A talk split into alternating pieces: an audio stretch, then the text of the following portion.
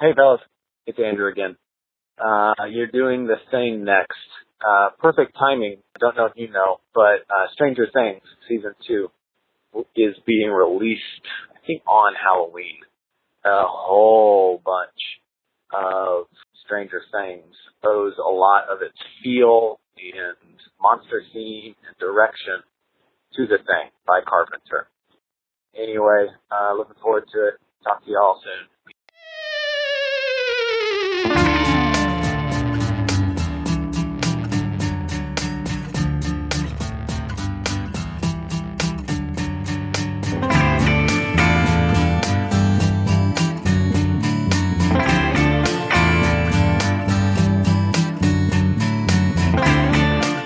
Hello, and welcome to episode 56 of Can We Still Be Friends, a podcast that tests the limits of the friendship between two people who mistake movie taste for personal morality. I'm Nate Goss, here with Ryan Ebling. Every October, we watch a horror movie to set the mood for Halloween, and for this, our fourth holiday spooktacular, we've decided to watch John Carpenter's The Thing. Both Ryan and I have seen this movie, but it's been a long time, and we felt like we needed to watch this Aliens in the Antarctic cult classic one more time. Even though The Thing is now widely regarded as a treasured classic among critics and horror fans alike, its reception when it opened in 1982 wasn't so glowing. Some critics found the movie's characters flat, and overall, they just weren't impressed. The Thing spent about a month in theaters and earned $20 million, and the poor reception threatened to derail John Carpenter's burgeoning horror directing career.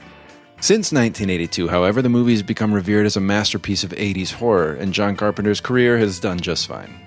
But is The Thing really a dynamite horror classic? Or should we take this movie out in the snow and torch it? Keep listening.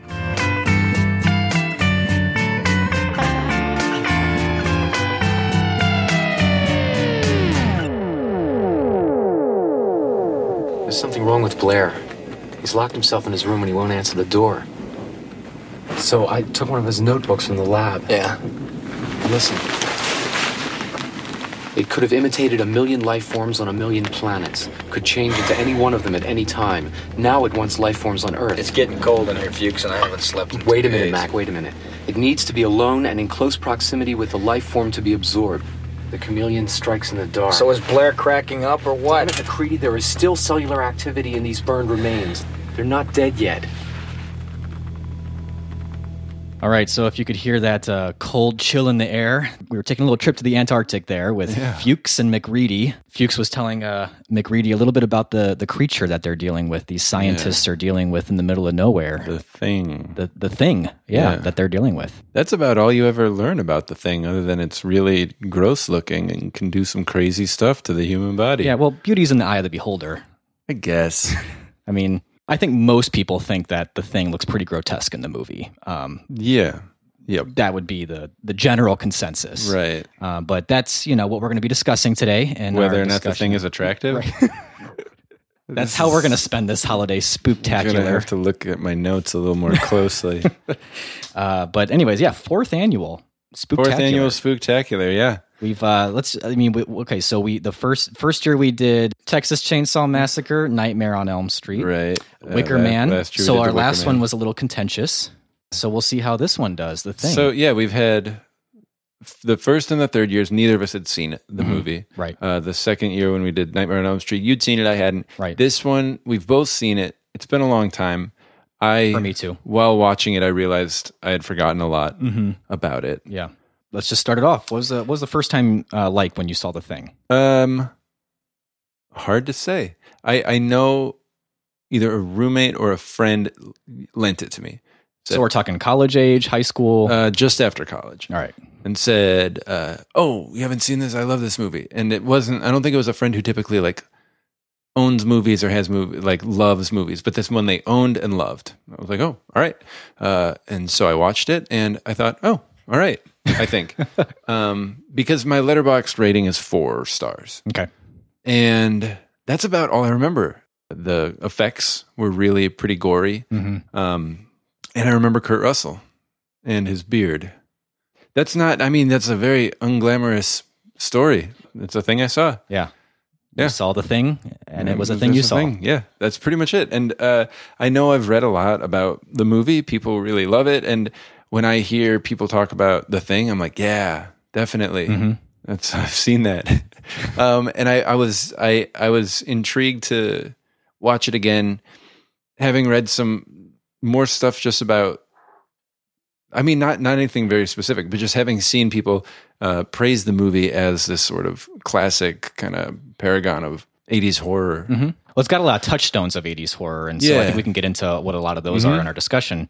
Um, you know, I'll, I'll I'll swing it over to me, and I don't have any big story either. I guess we'll just have a lot more time to talk about the movie. But it was one of those that I just uh, it was probably post post college. I mean, I, I it was just that period that we've talked about many a times where we're Yep. just filling in gaps, and Yeah. it was a summer watch for me. I just went to the Yeah. library, grabbed a stack of movies. The Thing was one of them, and I watched it, and I really liked it. Okay. I remember that. So much so that I, I didn't even remember that I did this, but I looked at my Letterboxd and I had given it five stars. Whoa! Um, and I and I really remember having that feeling after I watched it. Like I loved it. I was Wow. like, that is a great, great movie. Huh.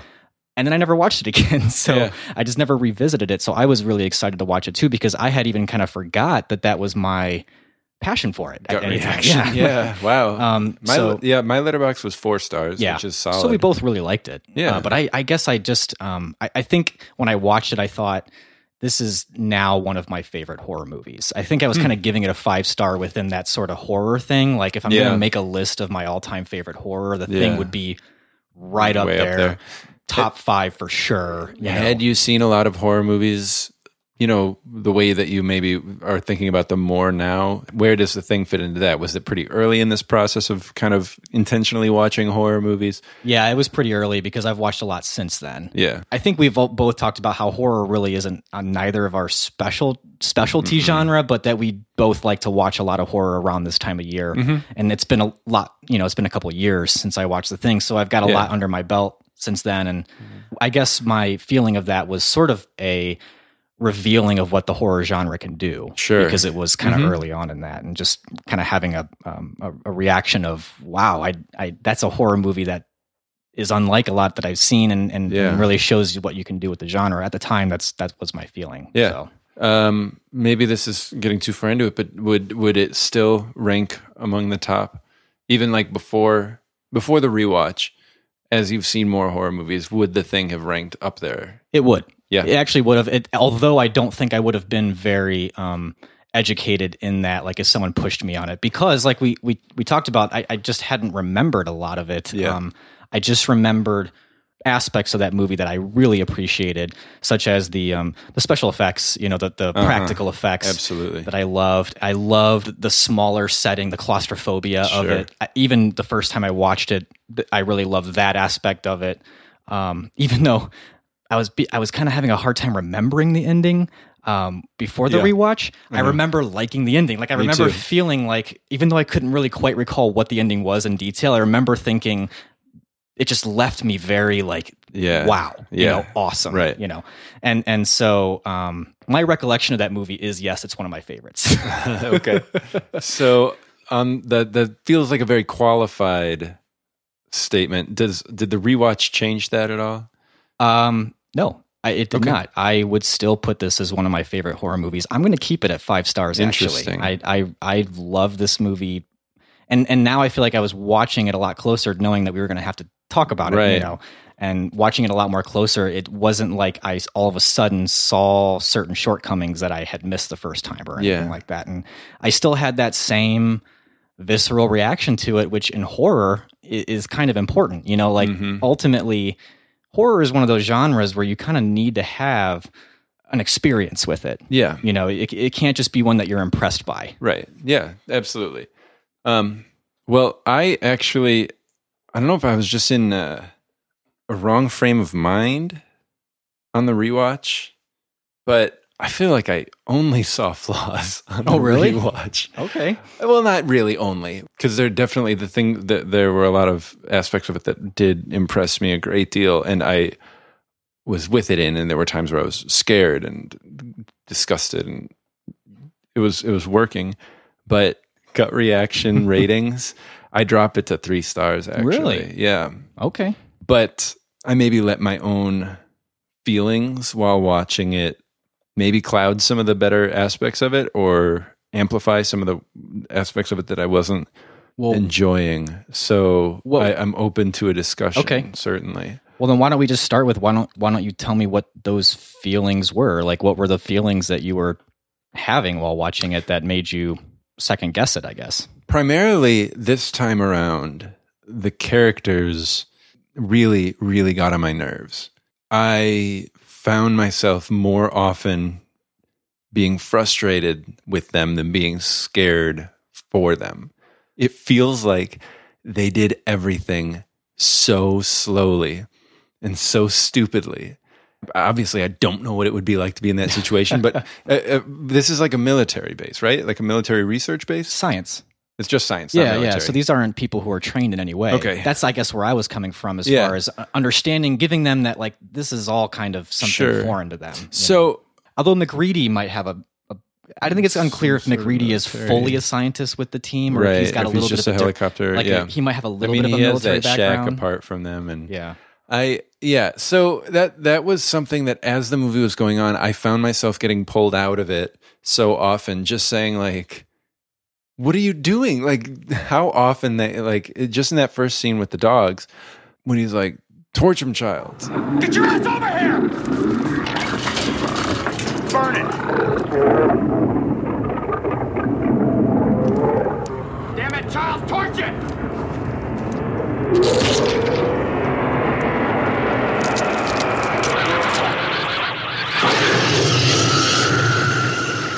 Just like, that's not scaring me. That's bugging me so badly. Like, just do it. Just whatever. I don't know. Yeah. And then you'd think after the first time you understand what this thing can do, you would never leave people alone. Even by the end, when there's four of them, they're like, all right, uh, the three of us are going to go. You stay alone. You were waiting for a buddy system to be yeah, implemented. They needed that. That's it's. It seems like these people know they need to tie themselves to each other and follow a lead line when they're outside. Like there's all these different ways that these scientists think through how to survive in the Antarctic, but having a buddy system doesn't cross their mind at all. Am I just being nitpicky and that's like calm down about it? But I just have to be honest that that's that that sort of thing was pulling me out of the movie. And then another thing about the movie that I didn't that I wasn't tracking with, it was actually something Kelsey, my wife, pointed out. And, then I read a Roger Ebert review, and he said pretty much the same thing. And Kelsey said, "Oh, so now my idea is good." Um, like it wasn't bad. I just needed to think just about it. Ebert approved. That's all. um, but yeah, she did kind of call me on my needing a backup. But um, she's absolutely right, and she didn't need Roger Ebert to see it. As far as mystery goes, which this movie really does play on the fact that it's a mystery, as far as like who's an alien, who's not, who's you know, there's no way of figuring things out for yourself or sorting anything out. There's no way of entering into the mystery.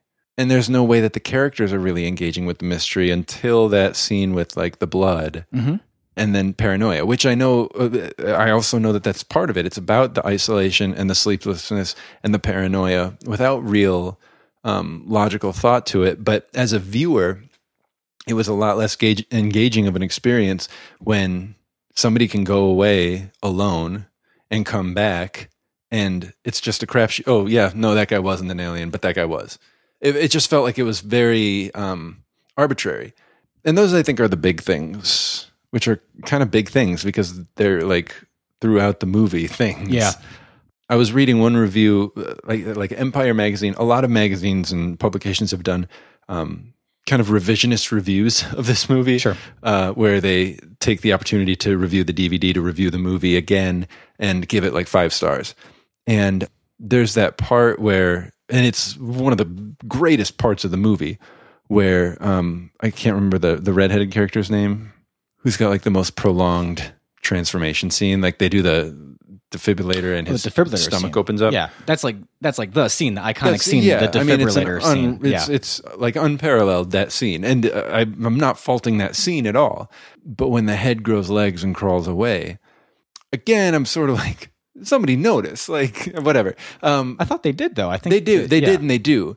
And uh, Palmer says, You've got to be fucking kidding me. Yeah. You gotta be fucking kidding.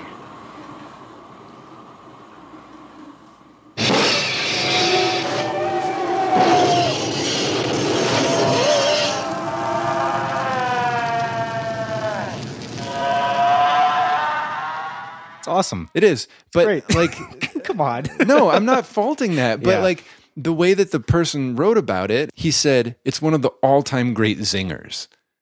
Like that's like an anti-zinger, and it's not that like I'm reacting because these were I was I was reading people's writing to say like, what am I? Mhm. What do I need?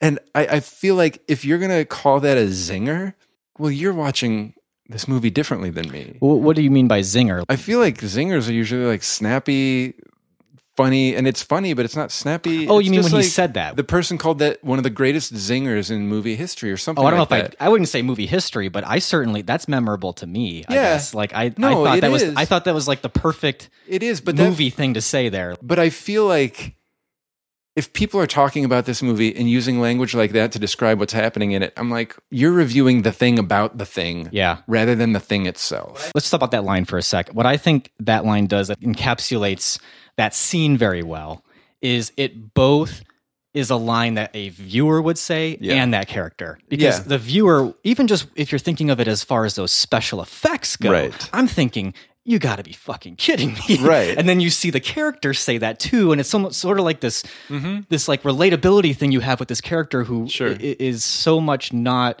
thinking the same thing you're thinking. Yeah. Like in a way, you're kind of impressed by what you're seeing on the screen, and they're just like, "This is not special effects. This is the real freaking deal." You know.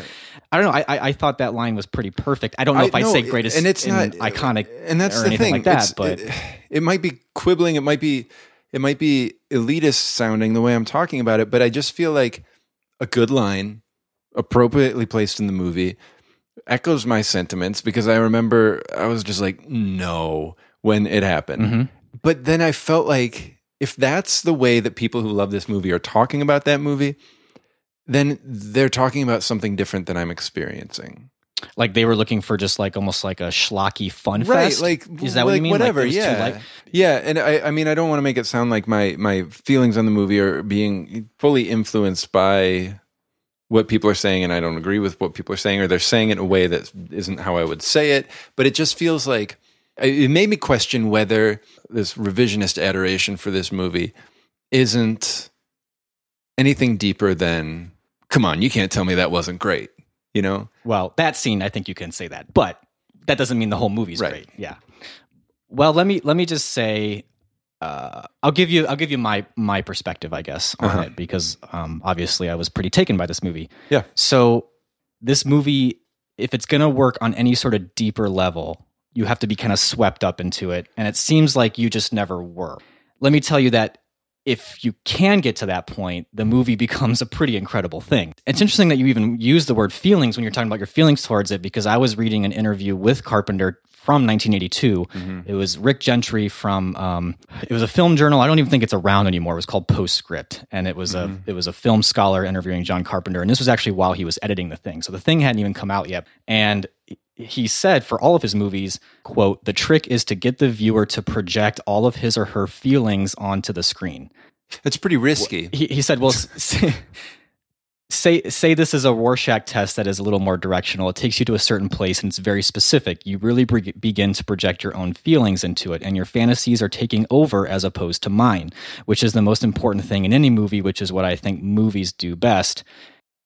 And i think uh, especially with a movie like The Thing, where the whole idea is it's depicting these guys who it goes further than even distrusting each other. I mean, MacReady says no one trusts each other anymore. Yeah. But it goes even further than that to where they're not even trusting their own perceptions, which is why I actually think it's important in the movie for you not to know or not to be tipped off to this guy's a thing, this guy's not. Because if you're kind of going along with Carpenter's idea of like trying to get you to almost be immersed in this movie mm-hmm. and to have those same types of feelings these people are feeling, you can't be a viewer that's in on anything. And you have to be in it with these guys. And it seems like maybe I was just there with it and you weren't. And if you're not in with it, then I can see where all those flaws are really going to become self evident. and if you're in it, you're going to be a little bit more charitable towards, well, okay, so you're talking about the fact that he hesitated to torch the dog. I've, I think I've fired a gun once in my life. If someone said, shoot that thing, it could be a total monster. And also, the other thing to think about is they're in Antarctica, they're in the middle of nowhere, and they've only got a flamethrower. He could have just been worried that the whole place would torch up if Yeah. he did it. You know, like these are scientists, it's not really their forte. Yeah. and they make a lot of mistakes along the way.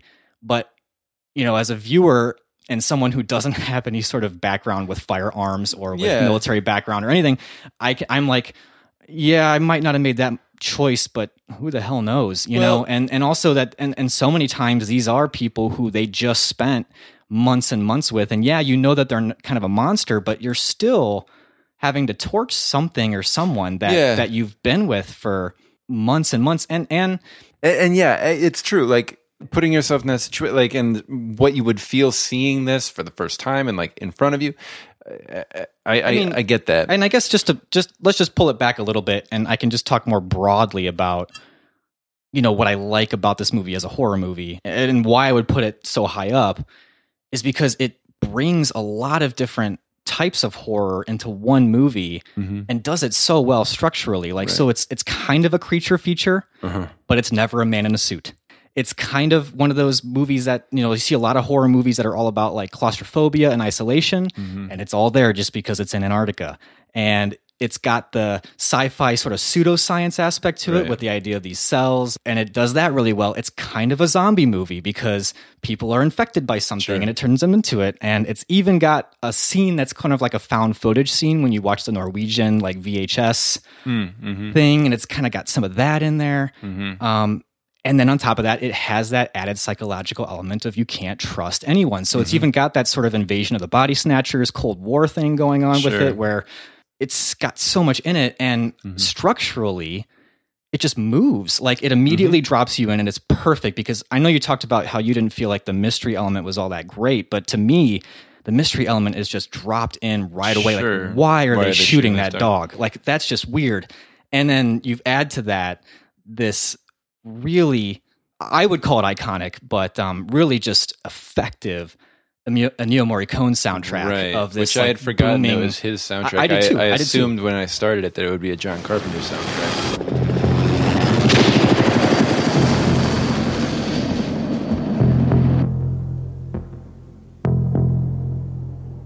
I think It's just like it pulls you right in. You're like, Uh-huh. something's weird here. This Yeah. is really odd, you know? And then it does just enough exposition of these guys having to talk through stuff before it gets to the creature stuff, which I mean, even out if, of nowhere, even yeah. if even if you hated this movie, you'd have to be Oh, in awe of I, these and I practical effects. I don't hate this Yeah. movie. The the effects are unreal. Yeah, Um, I will say, I And think then- the final, final iteration of it is probably the least effective. It's like That- the, yeah. the strangest, silliest one.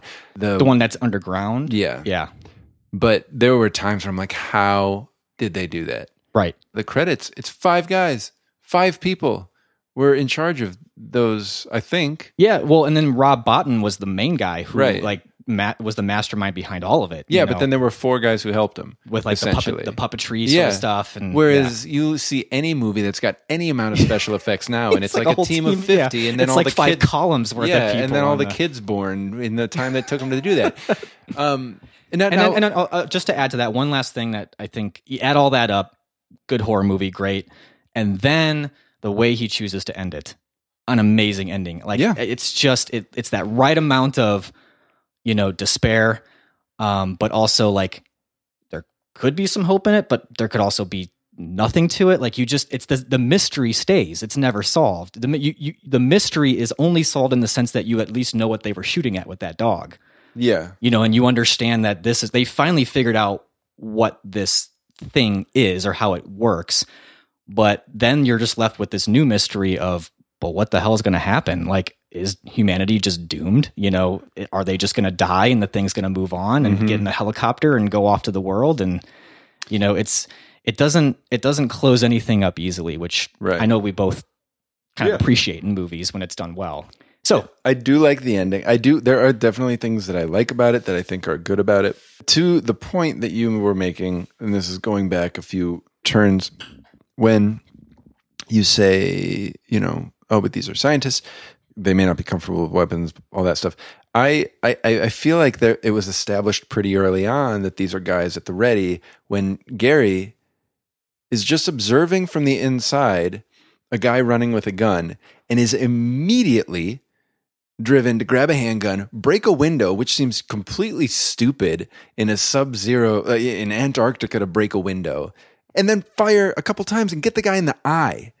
So the movie establishes right away this expectation that these are men of action who are ready to drop a person they don't know. They don't know anything about this Oh, other than this guy's running with a gun. at them right and the and, dog, and and yeah but that is yeah. stupid for him to break the window but like he's also someone who doesn't really know what you should do in that situation like you've got a guy coming That's at true, you with a he, gun like, pops him in the eye, and maybe it's just But dumb, it seems dumb like- luck. But that that's but That's the thing. that's I- the but that that's the what uh, to me that's the expectation the movie established was like these guys are I, I don't know it That- just that's seemed- how- that's how I seemed inter- stupid that he did that, and then it seemed just so frustrating that they're like. I mean, it's it's it's like Frodo constantly falling in the Lord of the Rings movies. It's just like, ugh, get like yeah i mean i guess that's how i interpreted it. I interpreted it as him not really knowing the right procedure and yeah breaking a window is probably pretty stupid. And also him hitting him in the eye seemed to me almost like just a lucky shot. Like i don't think he was i mean if anything i wonder if as scientists they were kind of wishing they would have maimed him because they could have at least asked him questions like what the hell were you doing? Yeah, you know I'm like sure. But it was a person who was panicked and just did what they did in that situation and then they just moved on which you is know? the last time in that movie somebody acts quickly out of panic. But then there's Blair. They don't trust Mm-hmm. Blair at all. And because he was alone that's Right. why they don't trust him no, and I get you it. know? I get it. I'm not saying so it's not like they're stupid. completely stupid about not right. people who are alone. Right. But then MacReady sees Blair taking an axe to the helicopter and just as Blair runs away just goes, "Blair?" Like you already don't trust this guy. He just took an axe to a helicopter and ran inside with an axe and you're just going to stand there and be like, "Blair?" I don't know. It was just stuff like that, moments like that, that I was like, I don't know. I'm, I, I, I, these guys can die. I don't know. And I, at this point, you're probably like, well, there's this, there's no point in this conversation. Um, I'm just getting my frustrations with this movie out. That that's that's fine. I mean, if anything, I'll I'll grant you that the movie doesn't really make you care all that much. Uh, if which characters die and which ones don't. Although I don't know that that's really the. It's not the kind of movie that really needs to play on that all that much. Right. Um, that was something I I, thought- noticed in a lot of the old reviews was they were pretty down on the characters and the characterizations. I don't think I'm necessarily a, a person who needs to like or empathize with characters, but in this movie, it did feel it felt like it stood out pretty heavily as a real strike against it. I don't know if there I- were too many of them. Well, I think that could be part of it, which I actually do think is kind of a problem because they're pretty interchangeable, and Mm-hmm. Yeah. sometimes I didn't always follow which guy was which guy. You know, like Who are we they they were sort of just, but but at the same time, with what I think ultimately you need for this movie to work, where you can kind of insert yourself into it. It's not that that works towards the movie, but it doesn't really hinder it either. As a viewer, if you can get to the point where you're like, I almost feel like I'm in this situation, like we're in this together. Yeah, but I also feel like there's not quite a strong enough audience surrogate. I know it's MacReady, but then partway through the movie, and maybe this is intentional that you're supposed to start questioning absolutely everything. yeah, But partway through the movie, MacReady becomes questioned, yeah. I think that is and we lose him. I feel, but for me, it feels like to take away MacReady is too too disorienting. I will know. say at the moment where we turn the the focus where we turn from MacReady, where Nauls says, "I cut him loose," my suspicion went to Nauls, not to MacReady. But I feel like once MacReady comes back, the movie turns its suspicion on MacReady. So you're- you're talking about the part that's when he comes back, right? And and then they do the blood test, Mm-hmm. right? But that's so functional because you need to question MacReady when they start doing the blood test. You know, like everyone's in question then. Like everyone is sort of I- I- speculative at that point, and you Yeah. have and you also have to understand that the people who are being tied up. Like that's got to be frightening for them. They don't even know if they trust this guy who's Yeah. who's supposedly, you know. Again, it's like how much are you willing to kind of insert yourself in every one of those characters and really fold over into that paranoia. That blood test scene to me um, is is one of the strongest parts of the yeah. movie. And Clark was human, huh? Which makes you a murderer, don't it? Palmer now.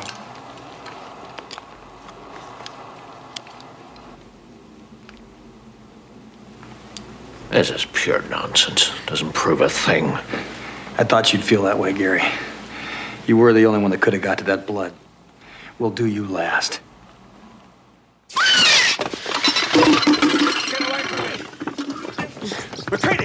I mean, because it's so effective in It ratcheting is. up that tension, and it's just putting a burnt piece of wire right into and a like petri you dish, said it you causes know? you to question everything because once there are a, a couple negative results you start questioning whether or not this is actually Is it even a doing way. anything? Yeah.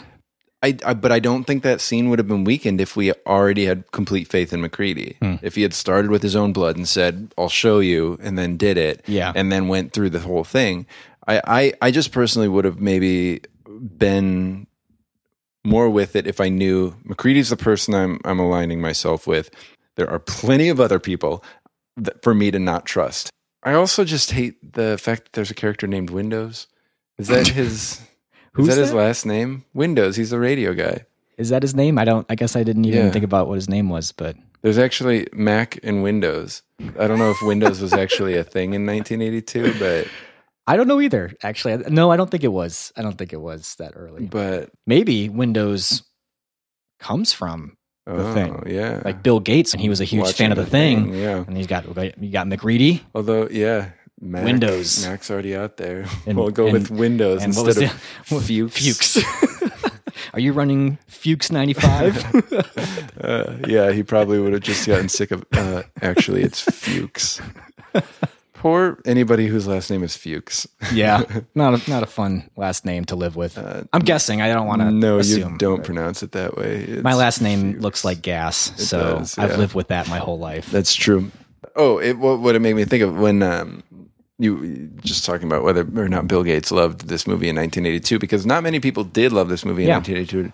And actually, Ennio Morricone got a Razzie nomination for worst score, I can't which believe is that. yeah, it's just that just shows how either ahead of its time or just how tone deaf the Razzies are. Because The Shining got nominated for worst director right. in 1980, so the Razzies I'm- can go. I'm waiting for the, the I'm waiting for the Catwoman comeback. Yeah, right. When are we going to appreciate Catwoman?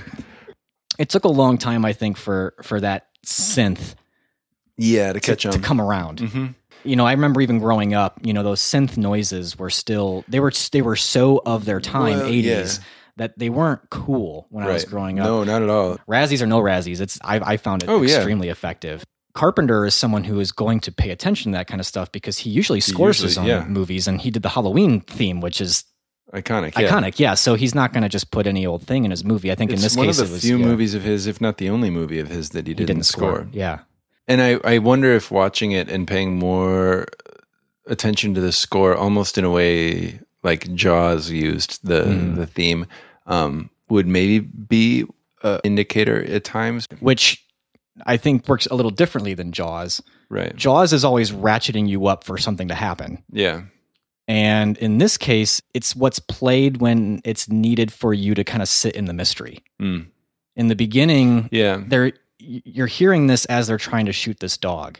You're also hearing it at the end when they're just sitting there, you know, kind of looking The at each very at the very end. Well, yeah, that's why I kind of think. Uh, let's talk about the ending. Do you think Childs or the? I mean, I think pretty much MacReady is not I don't- infected. No, because I don't think he would have worked so hard to pull the dynamite and everything down Right. there if he was infected. You- Unless he was infected sometime in between Right. after that happened and Do you think Childs was infected? I, you know, I think that's one of those where Right. anyone could interpret it that way if they wanted to. I don't. I think the director, I think the script, everything leaves that ambiguous for the for the viewer to decide for themselves. Do you want me to answer what I personally would like to believe, or Well, sure, yeah.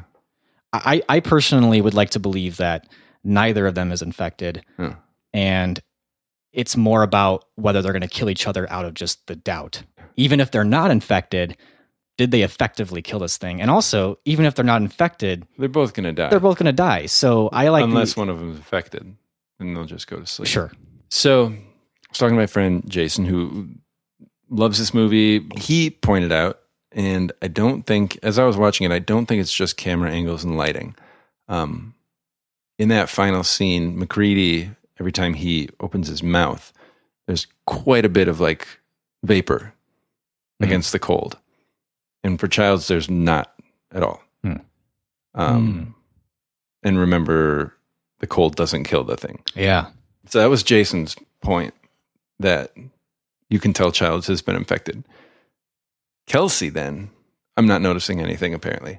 Kelsey noticed that they made a pretty strong pact that you don't share food or drink. And MacReady hands him the bottle Mm. And he takes a drink. And then MacReady's definitely got a look on his face like he knows. So Kelsey also thinks that Childs was infected, and that's her proof. I guess you could say it's it's a test of does Childs trust him? Yeah. And Childs is saying, I don't think you're infected, I'm gonna drink this. Or it could be MacReady testing him. Remember, we said we were never gonna share a Right. Why are you taking this? Yeah. Why'd you drink? Yeah. The Um, paranoia lives on. I mean, yeah. I just love I love that ending. I just think Yeah. there's so much you could do with it. I think know? it's great. Um, then there's also the stupid stupidity of them saying we're not going to share any food or drink. This thing's highly infective. Um, and then they use the same blade to cut their fingers. Well, wait, he he wipes it on his on his on his pants, right? Just a silly thing. But um, I, yeah, I don't know if we're getting much further in this as, as far as well, changing I- minds or anything. Soon enough, I want to hear your like more deeply what's happening with it, what you see happening. I just find oh, I already talked about how I feel like it's sort of a good combination of a lot of what Right, horror can do which well. is a good point. But I think that on top of that, it does all that and still creates this entirely unique thing. You Mhm. know, it's still unlike a lot of horror I've ever seen, which is Mhm. another reason why I would keep it at five stars. It's kind of like The Shining in that way, where it's just like it's so unique, where it's just like I'm so glad that it's there, and I really enjoy. I want to watch it again. Like, as, I mean, and and if I can just sort of fall back on more instinctual feelings, I just this was one of those movies where I watched it and the credits started rolling and I actually I was sitting next to my wife who was barely paying attention. She was on her laptop and I just kind of like hit her shoulder and I was like, "That's an awesome movie." I was like, "I love that. That was so good," you know. And so I can't really. I- I see what you're saying. It's not like you don't have valid points to what you're saying, but it's really hard to just throw that feeling away. There are flaws, sure, but I guess I I either didn't even notice them because I was just so wrapped up in it, or in a lot of ways it is a very tight movie too. There's no fluff to it whatsoever. Mhm. And the special effects, which we can get into how amazing those are, and we kind of touched on a lot of that, and that really is what a lot of people point out. Even now, it's just kind of like that movie's got such like one of some of the best special effects ever, and that's great. But I also don't feel like the movie leans on those. Mm. You know, like it ratchets up your paranoia and tension through something like the blood test, which is hardly any special effects at all. Like it doesn't need them. A lot of your fear is from the negative tests. Yeah. And a lot of your fear is also like just when they go to a burnt the the burnt Norwegian base, you know, like it's it doesn't Mm-hmm. Very always atmospheric. it doesn't always rely on the effects to be the Right. only thing that wins you over in this movie, Right. you know. But I, I do want to say you're you're not alone in kind of just being mediocre on Yeah. it, you know. And we did have Eric who always chimes in on our episodes, which I always actually look forward to seeing what he's going to say. Me too. We should. So I hope- wants to be on one of these I hope he keeps it up. Uh-huh. But the most he could say about it was that he liked this movie well enough to finish it. Yeah. I'm probably about there really? with him. Man, I just it's hard because you just I had such a positive Yeah. reaction to it. I'm glad even- you did. I don't begrudge you that. But he did say he can see why it's a cult favorite. Yes. Um, he he and in his words, it's got that slightly off logic of a horror movie, over the top special gore effects, and a cast of fun character actors. So it seems like in a way you're you're almost both on the same page where it's like Yeah. you you understand why people like it. right. It's just not for Just you. don't like it. Yeah. Yeah. I mean, I think Roger Ebert called it like a geek show. How it's just a movie that people like dare each other to watch. Yeah, and I, I just don't see that. I don't think so. I, I I don't think I wouldn't reduce it that far. Uh, yeah, I think that's that's dismissing so much of what's actually in the movie. Mhm. That isn't that. Yeah. If that was what the movie was relying on, we'd see a lot more of it. Yeah. You know, the, the stuff Mhm. is actually pretty spaced out when you when you actually look at the movie itself. Yeah. Um, I think that when you do see it, it is so uh, intense and memorable. It's hard not to have those be all you really remember of it. Right. You know. Um, That's true. I mean, even though we know now that you know what they're doing could easily be done with computer special effects, the fact is that we've kind of seen it all, and so back then you'd really have to be asking yourself, how the heck did they do that? Mhm. You know. I mean, some of the stuff was really fun to watch on the special effects. They talk about or the special features of the DVD. The parts I remember was when they talked about you know the defibrillator part where it, takes off his arms, Yeah. and a lot of that stuff. It's so messed up. it is, but like a lot of that stuff. Not only was there so much involved, just prep wise. I mean, the way they did that was a double amputee who had gelatin arms put on, and um, I forget what they used for bones, but as a double amputee, and then they put an entire face over him to look like the character actor who I'm blanking on at the moment. So it's actually a double. Wow. But it's so well done, you cannot tell because they even showed it in like slow motion on the special Wow. features. And then you know the, everything else is the the guy who's laid out on the table. It's his head, but everything else is um, like he's kind of down, like Mm-hmm. kind of standing actually Wow. And everything else is a, re- a reproduction that's completely made out of like rubber. And like even his chest hair and everything is exactly to his chest hair pattern he Holy talked cow. about and then it's just a hydraulic teeth thing that actually cuts off Cut his off arms. and it's got um the bones had like stuff to spurt out blood. And then it's a double amputee just pulling back and and with the other guy's face on him screaming.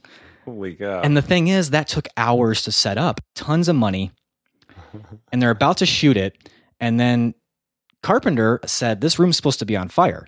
Because right before that, there had been some torching going on. So they did that thing. You know, they got to they got to actually take a line to make a fire. It's a, it's like a it's like a le- a line gas pipe with holes in it, a gas mm-hmm. line.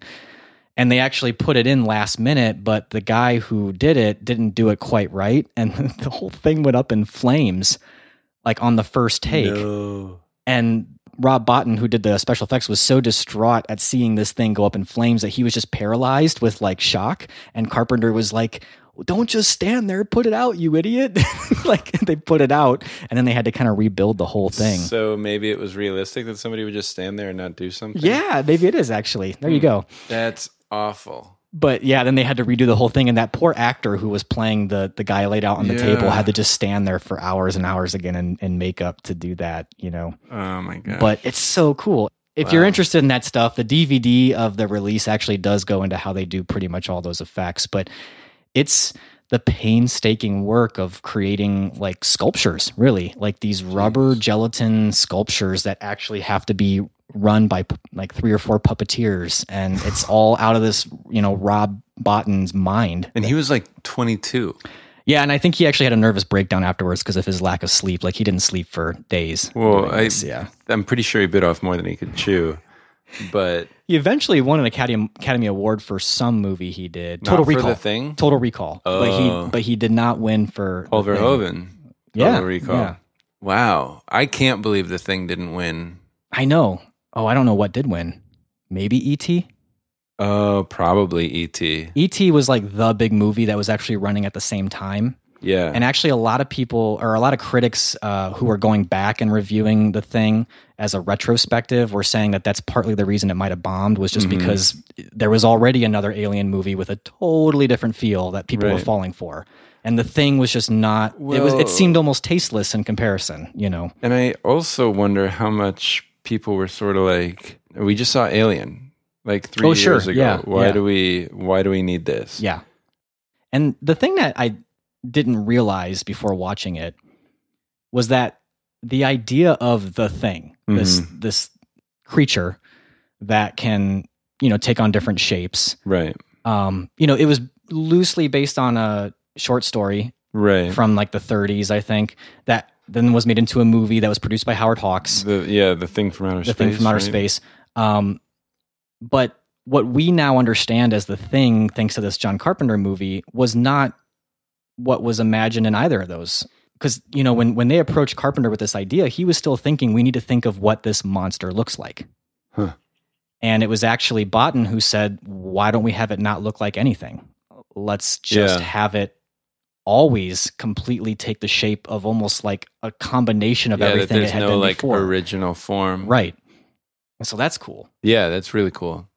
So you can see actually that concept of having a monster Mhm. that doesn't really have any real shape. That's really influential. That's very influential. And, and Mhm. in fact, um, Stranger Things 2 is coming out on Halloween. right. And The Thing is a huge influence on that movie. Definitely, yeah. And especially in this next season, which is going to focus more on, I guess, what they're calling the shadow monster.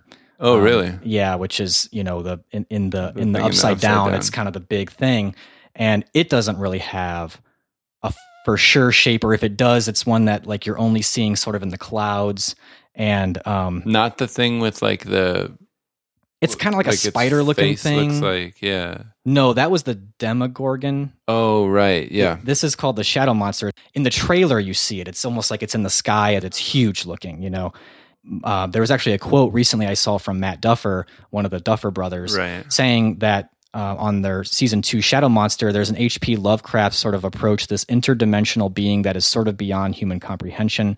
We purposely don't want to go too much into what it is or what it wants, which Mm. I think really is, you know, Like a throwback thing. to the thing. For sure. And even when we first see the thing kind of split open the dog, when the dog's face splits, it's like the face of the Demogorgon. It's like that. Mhm. They've, it's Yeah, got like yeah. that four parted mouth thing. Um, yeah. Almost looks almost like a like it could be a, a flower almost or a yeah, plant or something. Yeah, right.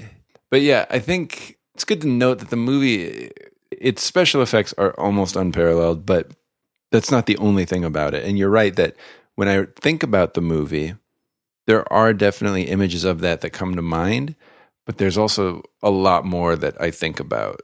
So I think you're right that there is more going on. Um, I think it's just that I'm not necessarily connecting with it, Mhm. which is too bad. Maybe some other time. I don't know. Maybe. Would you give it another chance? Oh yeah, I'd watch it again. Yeah.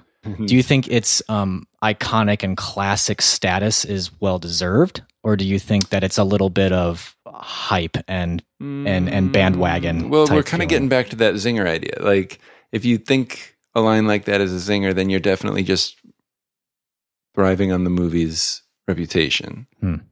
I think. It's weird that they would say that because it's not like it's a movie of one-liners No, at all. and that's what it felt. In fact, like that might be the- just like, that might be the only one-liner in it actually that I can think of. yeah. It just felt like if this is what the praise of the movie looks like, then they're not praising the movie; they're praising the phenomenon. Hmm. and uh again that that probably sounds like i i'm i'm being like well you don't like it right so i don't like it at all um which isn't true but i just it made me question what you just asked. Is the iconic status well deserved? I think the score absolutely. The special effects absolutely. I think kurt russell this was a great way to solidify him as a leading Mm-hmm. man. Uh, one of the things that I think is hard to not at least notice when you're watching it now um, is the fact that it is just all guys. right That there are no women in this. I don't know that I that a big statement needs to be made about that. Other than I think it's hard not to notice that when you're watching it. Yeah. And I actually know that that was an intentional choice of Carpenter's. Yeah. The way he said why he did it wasn't very explanatory. All he said was he thought it's it would streamline things. And I kind of get what he means in that as a viewer you don't there's a lot you don't have to think about by the Yeah. fact that it's all men. For sure. We've already talked about how you don't think decisions were made very well. Um, but there are also a lot of other loaded reasons for decisions to be made when there's a gender thing going on as well. But I also wonder because so much of whether this movie works or not is how much you can insert yourself into it. Mm. I, I don't have the perspective of a woman, but I could see where it would be kind of hard for any woman to really. This, Yeah. does, is this kind of just a dude's movie? Is kind of what I want to ask. Yeah. Well, I think I I read that even the the crew there's like no female presence in this movie. Even in the making of it, Right. which is weird. Or maybe not. Maybe people who like work in the industry Yeah. are like that's pretty normal. I don't know that there's a moral judgment to really be made on it. I mean, I guess I'm willing to give Carpenter the benefit of the doubt that it really was a choice made just to keep things tight and to streamline things. Well, I guess to that, I would just, if we have any listeners who are women who really like this movie or don't like it, and if that plays any part of it, I'd be curious to know. I Yeah. Yeah. Definitely. Well, we're about at the end Yeah. of what we can say. You think uh, it's complicated? It might be. We don't disagree. We do, but I don't care. like, Is I'm that what we're getting in this friendship? Like, I'm not like bothered by you liking it. I'm not. I'm not questioning your judgment or taste. it might still just be complicated because the reasons you were taken out of it, I'm just not there. I- to a certain degree, I'm kind of with you where I don't know that I care all that much either. I mean, if, if you hated this movie, are you still saying that you did like it? Yeah, So I think in that sense, we can have a mutual understanding. Okay. It's not like Wicker Man, where I really love that movie and you really hated it, and there was no meeting in between. So, Right. what would be a five star horror movie? Like, can you name more than The Shining? Maybe Psycho? Well, I don't know if The Conjuring would be five stars, but it's definitely one of my favorite horror movies. I don't know if Silence of the Lambs is a horror movie, but it's definitely one of like the movies that scared me the most, uh, and I really like. I mean, is it just something where that genre to you is one that you're going to hesitate ever really putting in that same camp as some of your favorite movies? I guess I don't know, maybe because maybe I'm not sure how to watch a horror movie. you know, it's weird that you brought up so much stuff about why did the characters do that and it didn't even cross my mind when i watched it and i like to think that i watch movies with a bit of a critical eye like is it just that when i put on a horror movie i'm a lot more willing to just go with it as long as i can sense that there's a bit of that in me that would have possibly acted the same Yeah. way Maybe maybe that's you're right. All it says is that in a crisis I would be impeccable. I think I would act impeccably. in a crisis quickly, you're the guy holding the flamethrower clearly. Yeah. all right well we'll, we'll stick with uh mutual under, mutual understanding Sure. i think that's fair enough Yeah. and um, that that just about wraps up our uh fourth annual holiday spooktacular Spooktacular. i just got the chills there You did. I saw that. Yeah. You shivered. Still got him. Wow. yeah yeah well man well, let's uh, let's move on. Easier, easier Yeah, chills. Um, take a deep breath here and talk about what we're on a light. gonna what we're gonna talk about next time. So for our uh, next episode, we're actually going to do something that we haven't done in a long time, and that's do a listener suggestion. Yeah. podcast. Um, back in August, one of our listeners, Rachel, uh, had been talking about how uh, you know Harry Potter this year is celebrating 20th anniversary. The books, yeah, The books, yeah. It's been like a year long celebration. I feel like might as Um, well be. Yeah, I feel like Well, people sure. are always celebrating Harry Potter. They'll though. find some reason, but right now the reason is 20th anniversary of right, the Harry Potter and Sorcerer's Stone, right? Or is right. Well, the Philosopher's Stone in England, but yeah, right? Sorcerer's Stone. This is Just- an American podcast, so it's Sorcerer's Stone. We may have UK listeners. America first. And that's always Yuck. going to be the Yuck. position of this podcast. Yuck. Anyways, back to what I was saying. Uh, Rachel was talking about how Harry Potter uh, stuff has been all around this year, Yeah. and she said it might be a good opportunity opportunity to tie back to one of the classic quote wizard films, uh, Willow. Hmm. Just a suggestion. Keep being awesome is what she said to us. Wow. So thank you, Rachel, for that suggestion, and we're going to do that because actually last we November will keep being awesome. we well we'll try. Well. no guarantees. Make this podcast awesome again. Huh? What? Oh, is that your mega Yeah. thing? Oh, do you say mega? I Ma- thought everybody MAGA? said MAGA. I only see it on Twitter. I don't know. I've never actually heard someone say it out loud. Uh, I guess I've heard people say MAGA. But Have you? Yeah. I like mega. So um, last November, also we did, Harry, Harry Potter. Yeah. And so it seems right. It seems like this is what we do in November, November. We do something Harry Potter, even though this movie does nothing to do with Harry Potter per Except se. wizards. It does have to do with fantasy and journeys and the hero's quest. Everything that Harry Potter started. Yes. But Willow is older. It's uh, 1988, directed by Ron Howard. Yeah, who just uh, just got the the reins of the Han Solo movie. Yeah. So he's coming back to fantasy ish stuff. Now, you've never seen Willow. No, I don't know. I like know nothing about it. Okay, so this will be fun. I think Warwick Davis is in it. Is that right? Uh, yes, that is right. and I always forget that Ron Howard directed it. Right. So I do too, actually. And I've seen this movie. I watched this movie when I was a kid, liked Oh. it, hadn't seen it forever. And then I recently rewatched it not too long ago. George Lucas is credited as a writer on Willow. Yeah, that's true. Sorry, I'm just looking up what Ron Howard has directed. So what I do remember is Rush, that racing movie Yeah. It got good reviews. Yeah, but I never saw it. I didn't either. Before that was The Dilemma, starring Vince Vaughn and uh, Kevin James. Okay. Oh, Frost Nixon was around there. He keeps That's a great movie. he keeps it is. He keeps directing Dan Brown adaptations. That's right. After Rush, he directed Made in America, the Jay Z documentary. It's funny, like you look at the poster and it says Made in America, and at the top it just says Jay Z, Ron Howard. Mm. and it's like, That's just a very strange duo. You watch Willow. You listen to Jay Z. I'll squeeze it in, but I'm going to listen to a lot of Jay Z to figure out if he mentions Ron Howard and possibly Willow. Willow. you don't know. I bet there's like an Apollo 13 reference someplace. Yeah, if you were going to reference any Ron Howard movie, it probably would be that. Yeah. I don't think it'd be Frost Nixon, probably not. but I could see Frost be. Nixon being a cool reference in a, in a rap song. Yeah, a very cool reference. in my world, yeah. You know why I've never gotten into rap?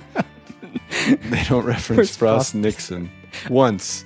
I mean, You find me one rapper. Frost Nixon's referenced the Frost. original rap battle right there. Those the two, those two dynamite That's true. personalities trying to get the best of each other.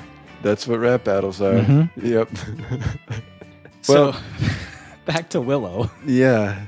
I honestly, I have nothing to say about Willow. I don't know anything about it. Well, and here it'll be an interesting conversation. I feel like it's in a lot of ways it's kind of like Hook, where if you're at a certain age, you've got a lot of love for this movie, but it's not like it's critically acclaimed. I mean, it's got pretty mixed reviews on Metacritic. I think it's standing at like a 45. Good um, gosh. You're having second thoughts about this now? No, no, it's not. We should do it. I just feel like It's no Frost Nixon, is what it's I'm thinking. no Frost Nixon.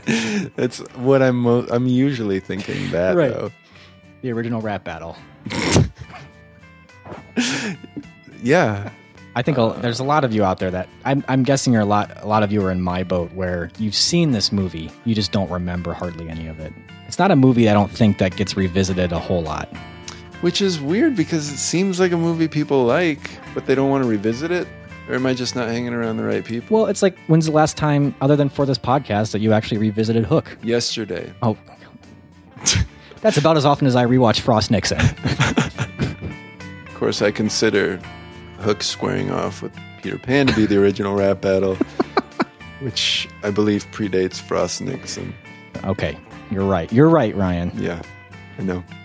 So, uh, anyways, yeah, I, I, but I hope everyone will rewatch Willow with us and uh, get back at us about how you feel about it or how Yeah. you remember feeling about it. There's a lot of ways you can do that. Facebook Right. is one. Twitter's one. At CWSBF is our handle there. Uh, email is one. Yep. Feedback at canwestillbefriends.net. You can comment on our website, canwestillbefriends.net. You've got our voicemail number. 847 306 9532. And you can always comment on old episodes. We really enjoy when people are discovering um, older episodes and they'll shoot us a voicemail or an email and share their thoughts. We always really like hearing about those. Yeah. And uh, Sometimes we got to kind of try to remember what we said Right. in those episodes, but uh, hopefully we still stand by it. But uh, it's always it is always good to have yeah, you guys we go actually through and- had uh, we had a listener catch a catch a contradiction in my uh, yeah. that was fun. I, I tried to explain it. you did, and you explained it well. What was it again, though? I don't Well, even they s- uh, I, I said that I, I didn't think I had ever heard Oh, a the- not the joke not that I thought was funny outside of Wayne's World, and a savvy, detail-oriented listener said, "Uh, uh, uh, you talked in the Borat episode at length about how funny." A not joke was, and I believe I probably even said something along the lines of, "I never thought a not joke was funny outside this movie." but as you explained to that that listener, it's In- a deconstruction of a not joke, Right. and the the fact that he's doing not jokes so poorly, he's joking about how bad not jokes are. So you should have qualified in your Wayne's World statement that I should you have qualified in Borat.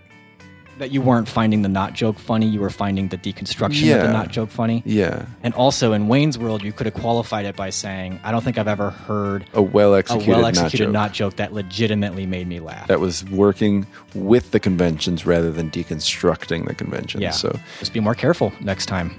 Yeah, I don't understand what the point of this would be if we didn't maintain some level of consistency in Yeah. our episodes. Right. And if we kept having these issues, Ryan, where you were contradicting yourself, we're just going to have to I pull would the plug on well, this. I would I would step down immediately. Well, and you should. I mean, it's the right thing to do. That being said, I really wouldn't feel the need to step down if consistent inconsistencies were pointed out to me frequently.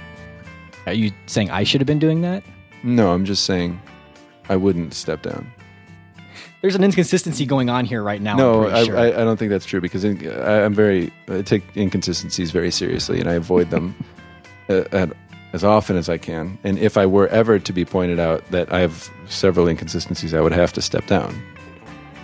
And that's never happened. It, and it wouldn't happen because I wouldn't step down. I'm just a very consistent person, and it's very important to me that I remain inconsistent. So And that would never happen. I think it could. But it wouldn't. It might not, but it it would. The point is, if there were inconsistencies, you would feel like you would have no other choice but to step down, but that choice will never present itself because it wouldn't. No, I'm not saying that at all. So you're here. You're here for the long haul, is what we're saying. Unless, yeah, unless at the point where I need to step down. Right. So Yeah, that makes that makes sense to me. Okay. Th- that you would be in here for the long haul, unless it gets to the point where you need to step down. right, Completely consistent, relatively consistent. Consistent. consistent within the confines of How I define how it. you defined it. Yeah, and I've got a very loose loose definition. Right. But that still maintains all the logic necessary to Yeah, yeah, yeah. keep it consistent. Mhm. All right. I don't think it could be any more clear. No, it can't. You did a really good job Thank there. you. Thank you for finally clarifying this for me Yeah. and for our listeners. Yeah. I'm glad we clarified that. And um, I don't. Not. I don't.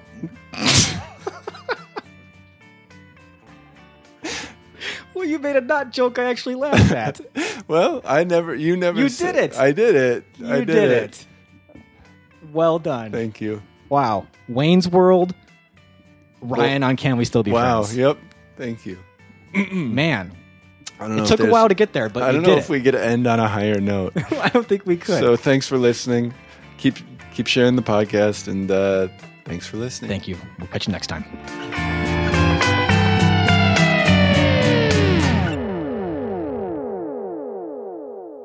Hey, this is from Alex, one of your listeners. I just got done listening to your Starship Troopers episode, and look, I'm in my car right now. Um, I haven't written any of these things down, so I'm just going to go. I think that all of you are right, and therefore all of you are wrong. And and this is what I mean by this. I think that Paul Verhoeven is the strangest blockbuster filmmaker ever. I am much more of a RoboCop fan than I am Starship Troopers, but I think the same principles still apply. Paul Verhoeven makes satires that are absurd on many levels. So I think that what um, Nate was saying about how he's not sure the orientation of this guy's satire, where he's going with this, is very, very, very true and a key to understanding the kind of satire he he makes. So Starship Troopers is both an anti-war satire and a satire of an anti-war satire. I think that the thing that puts people off about Verhoeven movies is that he will never fit the movie he's making into your expectations, and he is always making fun of the kind of movie you want to watch. Um, whether it's just a straightforward like war action space adventure movie, he is obviously clowning on you. If it is a like nuanced like sci-fi kind of make really makes you think kind of thing, he is making fun of that kind of movie because it's absurd. It's all absurd. And I don't know exactly what is absurd about this. Is it absurd to him to make a blockbuster with these sorts of themes in it, but he's just doing it because that's his job? Is he ultimately just totally cynical? I, I just don't know. I, I don't know what his orientation is. I just, there's something really gleeful about his satire that I just haven't seen in other movies. I don't think there is a clear way to say this is what he thinks is wrong, this is what he thinks is right.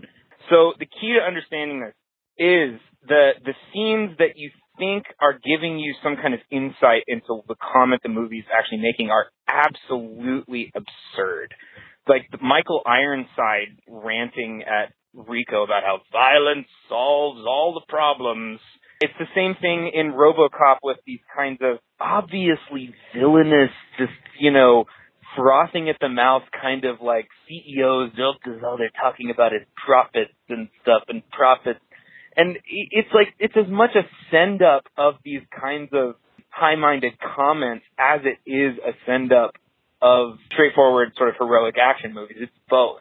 If there's any key, I think, to, to kind of getting a perspective on it, on it all, and I'm not sure there is, I think it has something to do with media. In all of his movies, there's the underlying kind of language of eh, people on both sides of whatever is media. In RoboCop, everyone says that same phrase that's on the television. You know, I'd buy that for a dollar, which is just absurd. It doesn't make any sense, but everyone seems to know what it means, and it's just kind of moronic and idiocracy. And eh, but but it's just in everyone's head. Same thing in Starship Troopers and the propaganda films. Yeah, I think he might be saying something about the fact that we are looking to television, looking to the screen to get meaning at all, and that's absurd. Um, that's my thought. You can take it for what you will. Uh, thank you very much. Love your show. Bye.